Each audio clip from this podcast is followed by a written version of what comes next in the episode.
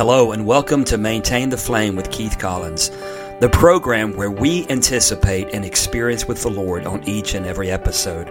Thank you so much for listening today, and my prayer is that you will be strengthened, encouraged, and challenged in your daily walk with the Lord as you listen.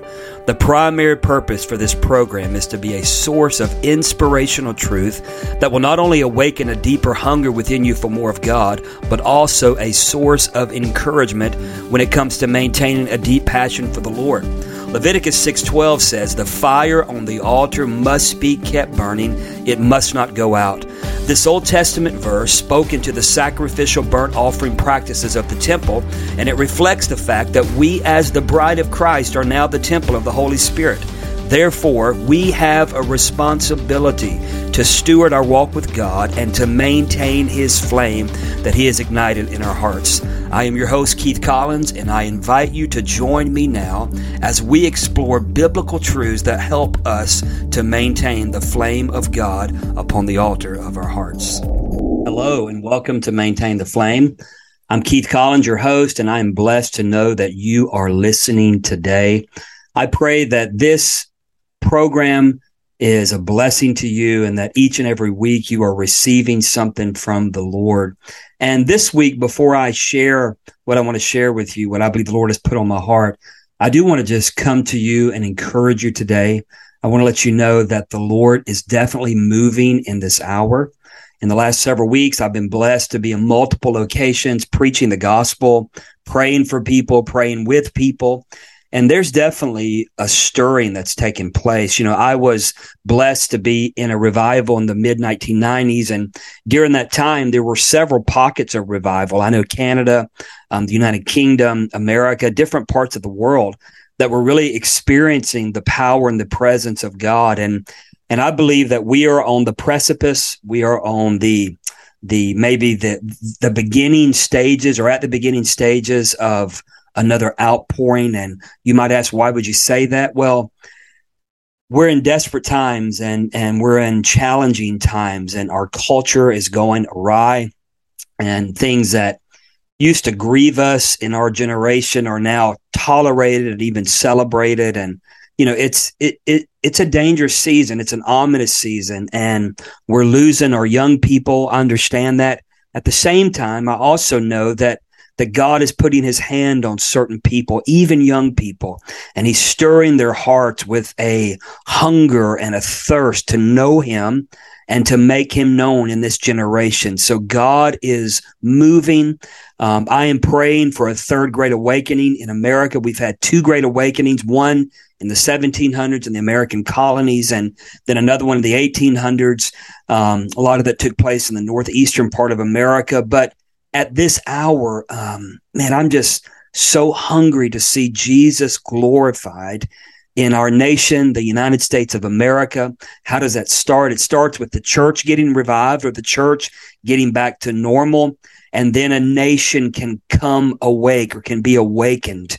So pray with me, please, that God would continue to move, that hearts would continue to be softened or mollified, and that people would be willing to accept and to receive what the Lord is doing.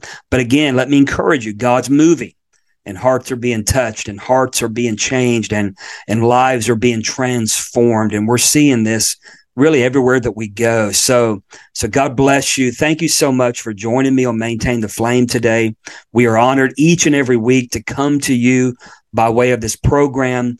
And we pray that the material that you're hearing, that you're receiving, is encouraging you, that it's challenging you, and that it's causing you to have a greater hunger and thirst for the Lord Jesus Christ, for the Holy Spirit, for God the Father in your life and in your heart. And I just want to open in prayer this morning, or today, if that's okay. So, Father, we thank you for your presence. We thank you for your glory. Lord, we need your Holy Spirit. Holy Spirit, we need you. We need your fire. We need your passion.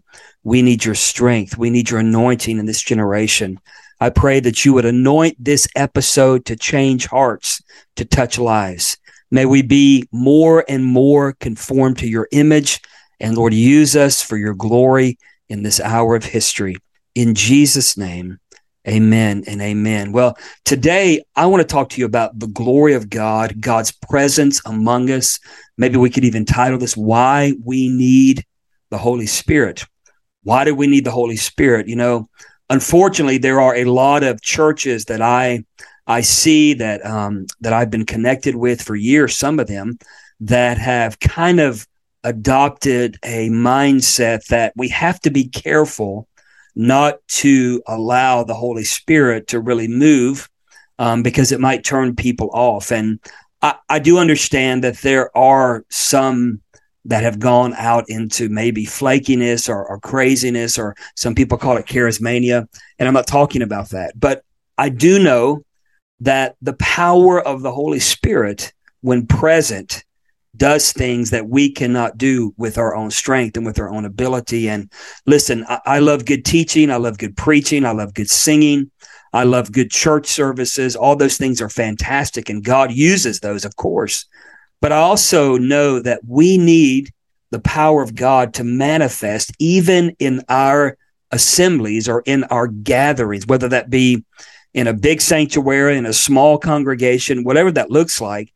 We need to have that taking place. Even the Bible's clear that when an unbeliever comes in and hears us or sees the Holy Spirit manifested, maybe by prophecy or by tongues and interpretation, then they'll say, you know, listen, this has impacted me in such a way that what do you have that I don't have? And I'm paraphrasing what the Bible says, but understand, we shouldn't hide the Holy Spirit in the back room, or just save him for the small group settings and not allow the power of God to move and to manifest in our gatherings. I was, as you know, I was involved, or as many of you know, I was involved in the Brownsville Revival for many years and eventually became one of the leaders at the school and taught at the school and attended the church there for several years and was in literally hundreds of revival services. And I can tell you that it was the power of the Holy Spirit manifesting that changed lives. Of course, there was order, godly order. If things would get fleshly or carnal or out of control, and that happens sometimes. It's happened throughout the history of revivals. Then there was leadership there to kind of help with that and take care of that. However, when the Holy Spirit moved in, there were some times whenever we would even be mute or quiet and not say anything, maybe for 30, 45 minutes, because the glory of God was so present. We were not dictated by schedules. We were not dictated by a clock, but there was a hunger for the Lord to move in our midst. And we've got an entire generation of leaders that have never experienced that. And they've learned how to do church. They've learned how to orchestrate church. They've learned how to produce, and they're like production, managers, and they're good at it. And they're, again, I'm not saying nobody's ever touched in those type of settings. However, friend, we're losing our nation. We're losing a generation. And I believe we need the manifestation of the Holy Spirit in our midst. So my question for this teaching today, what I'm sharing is, why do we need the Holy Spirit among us? Why do we need the power of God to manifest in our midst? Is it so that we can feel something, or have maybe something happen in our bodies where we shake, or maybe I've seen people fall on the ground? That's even happened to me a few times, where the power of God was so strong over my life that literally I could not even stand. But is that the reason for it? And I've always said, it doesn't matter if you fall on the ground. If you get up the same way, then you just fell on the ground. But I know in my own life, there have been times when the power of God came over me and the fire of God was so intense that in that moment, in that season, I was so radically touched and changed that when I got off the ground, my heart was burning more for Jesus. There was a greater hunger and a greater thirst. So again, what is the purpose for the Holy Spirit? Is it so that we can say, hey, we speak in tongues and we're Pentecostal? Listen, thank God for speaking in tongues, and I do it, and I believe in it, and it builds me up in my faith, and I believe in the gift of tongues with interpretation, and all those things are very much biblical, even though we don't even see them oftentimes in many Pentecostal or charismatic churches. But I am convinced that we live in an hour where these things must be reintroduced to the culture of church, to the culture of the ecclesia. In other words,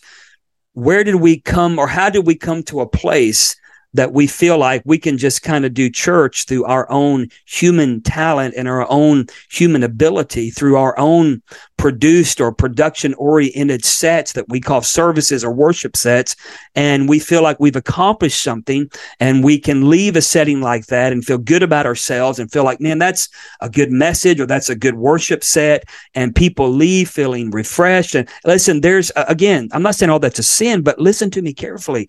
Oftentimes, that's all people get, is a good production, is a good show, is good talent and good teaching skills, but their hearts are never changed. I've seen the power of God manifest and move in such a way that people were brought to maybe deep conviction or maybe deep joy, to where the power and the fire of the Holy Ghost did what only He can do, and it went way beyond what a man can do or a woman can do through talent and gifting or even anointing. When the Holy Spirit is allowed to manifest even in our corporate gatherings, then friend, the change can be phenomenal, and it can be instant even. So, and again, I'm not talking about just being crazy and flaky and wild. No, I'm talking about according to Scripture. And when we read the Word of God, it is clear that the power of God manifested among the early church. There were great stirrings. There were great manifestations. The glory of God was present. And what was the purpose for all that? Again, it's not just so that we can have a service full of emotion and full of experiences, even though that's clearly or can clearly be a part of our lives. But let me read Acts chapter 4 to you this afternoon. This afternoon here in Charlotte, North Carolina. But listen to this part of this scripture here. And this is, of course, Luke writing this, but this is where the believers are literally praying for boldness. So I want to declare to you that one of the primary reasons for the Holy Spirit in our midst is so that you and I can be bold witnesses for the Lord Jesus Christ. So chapter 4, verse 23, and we'll read a few verses here. When they were released, they went to their friends and reported what the chief priests and the elders had said to them. And when they heard it, they lifted their voices to God and said, "Sovereign Lord, who made the heaven and the earth and the sea and everything in them, who through the mouth of our father David, your servant, said by the Holy Spirit, why did the Gentiles rage and the people plot in vain? The kings of the earth set themselves, and the rulers were gathered together against the Lord and against the anointed.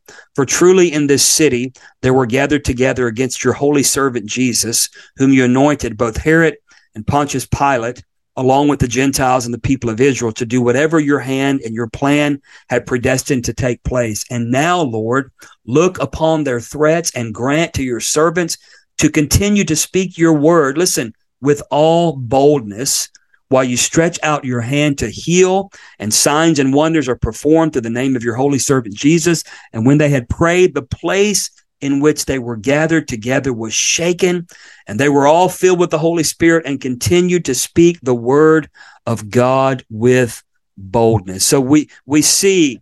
So when I ask the question, what is the purpose for the Holy Spirit in our midst? Well, it's clear that one of the primary needs, one of the primary manifestations, is that there has to be a boldness among the people of God to do what God has called us to do in our generation. Acts 13:52 says this, "And the disciples were continually filled with joy and with the Holy Spirit." Amen. Acts 1:8 says, "But you will receive power when the Holy Spirit has come upon you, and you shall be my witnesses both in Jerusalem and in all Judea and in Samaria and even to the uttermost parts of the earth." So the reason I'm sharing some of these things with you at the outset here is to let you know that the Holy Spirit has purpose in our lives.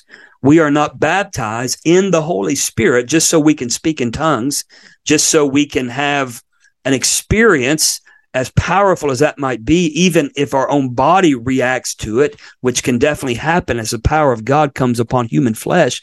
But there's greater purpose. The Lord anoints us to be bold witnesses. He anoints us and fills us in order that we might move in the gifts of the Spirit, he fills us that we might have the joy of the Lord, which becomes our power and our strength, according to Nehemiah. In other words, it is for this reason that the Lord has anointed us and has filled us with the Holy Spirit. So listen, hear my heart. How is it that we've come to a place that that now we're ashamed of the Holy Spirit? We're ashamed of the Holy Ghost. I mean, we want the Holy Ghost because he gives us peace and he gives us assurance, but we want to be careful that we're not too bold, because we might appear to be obnoxious. We want to be careful that we're not too out there, that we're not offending people. And again, I know you can cross a line and get in the flesh, even in religion, but let me tell you something.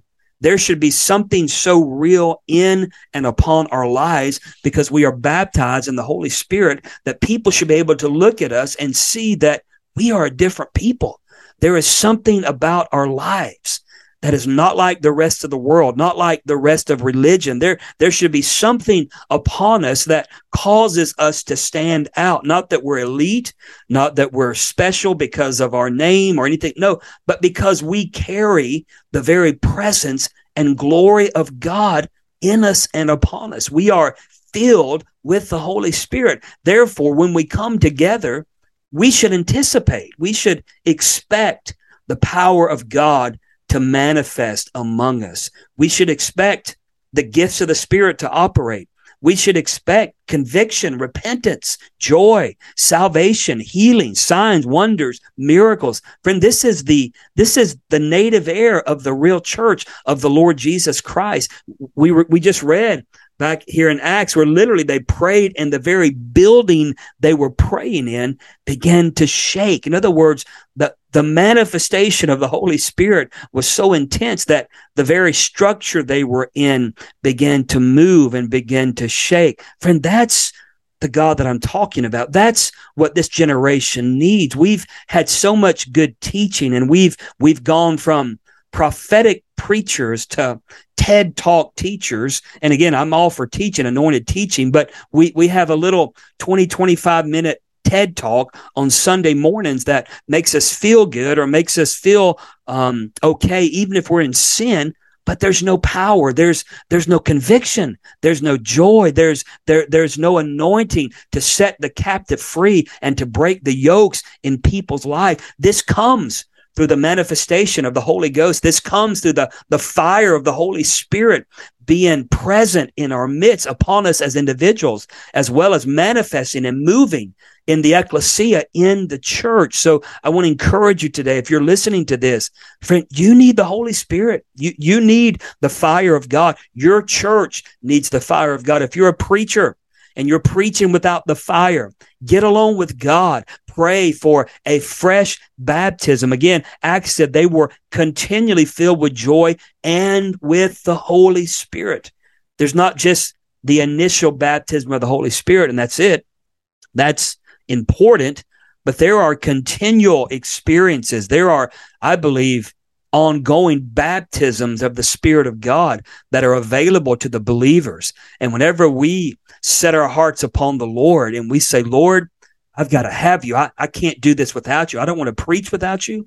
I don't want to pray without you. I'm not interested in going to another church service that's just full of religion and just a little lesson that makes me feel good, even though I'm still bound up in sin and lust and anger and everything else. God, I've got to have something real. When our hearts come alive to the Lord, God responds. Listen, the great awakenings that have taken place, the revivals that have happened throughout history, they didn't just happen just to happen. They happened because somewhere, somebody got a hold of God, and they got desperate for the Lord to be present in their life, in their generation, in their church, in their nation, in their community. Friend, we've got to get desperate. We need God in this generation. Listen, the purpose for the baptism of the Holy Spirit is not so we can simply have an initial Pentecostal experience, even though, again, that's vital, that's important.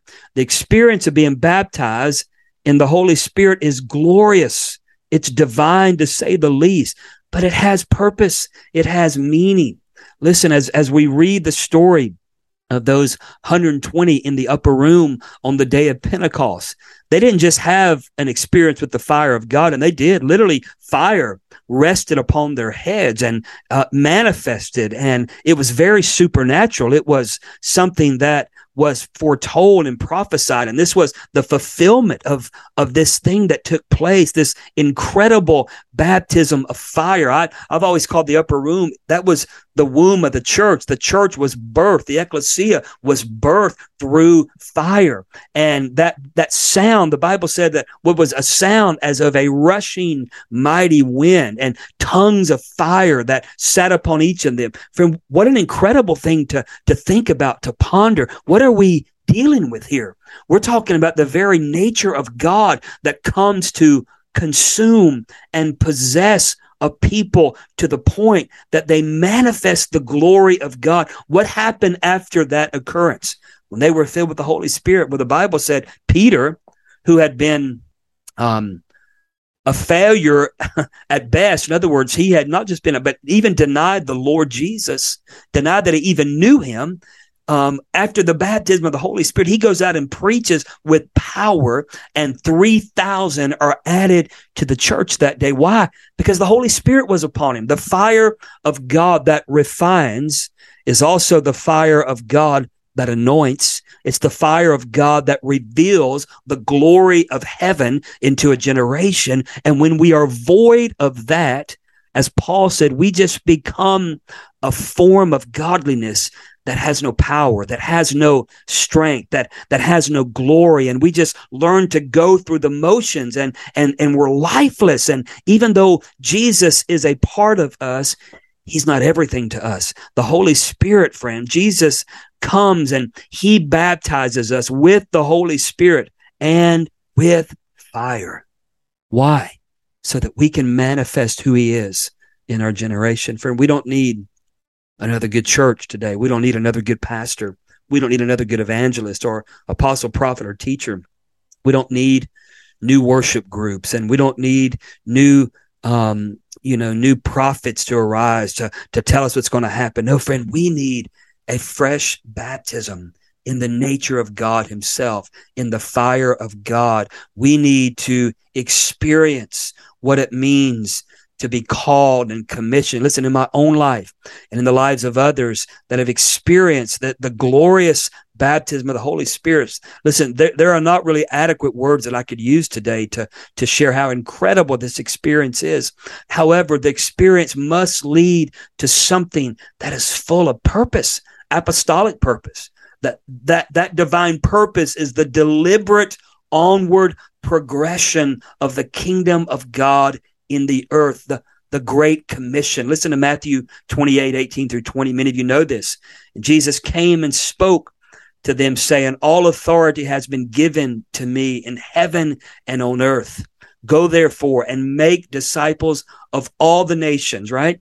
"Baptizing them in the name of the Father and the Son and the Holy Spirit, teaching them to observe all that I commanded you. And lo, I am with you always, even to the end of the age." Friend, we have been called and commissioned by the Lord Jesus himself through the baptism of the Holy Spirit to reach the nations, to make disciples of the nation, to baptize the nations of the earth, to declare the kingdom of heaven is at hand, and to manifest the glory of God through our intimate walk with him and through the fire of God resting upon us. Again, when Peter was filled with the Holy Spirit that day in the upper room, he literally began to proclaim the gospel with boldness, with authority, with power, with demonstration. 3,000 were saved. Listen, what is the purpose of the Holy Spirit?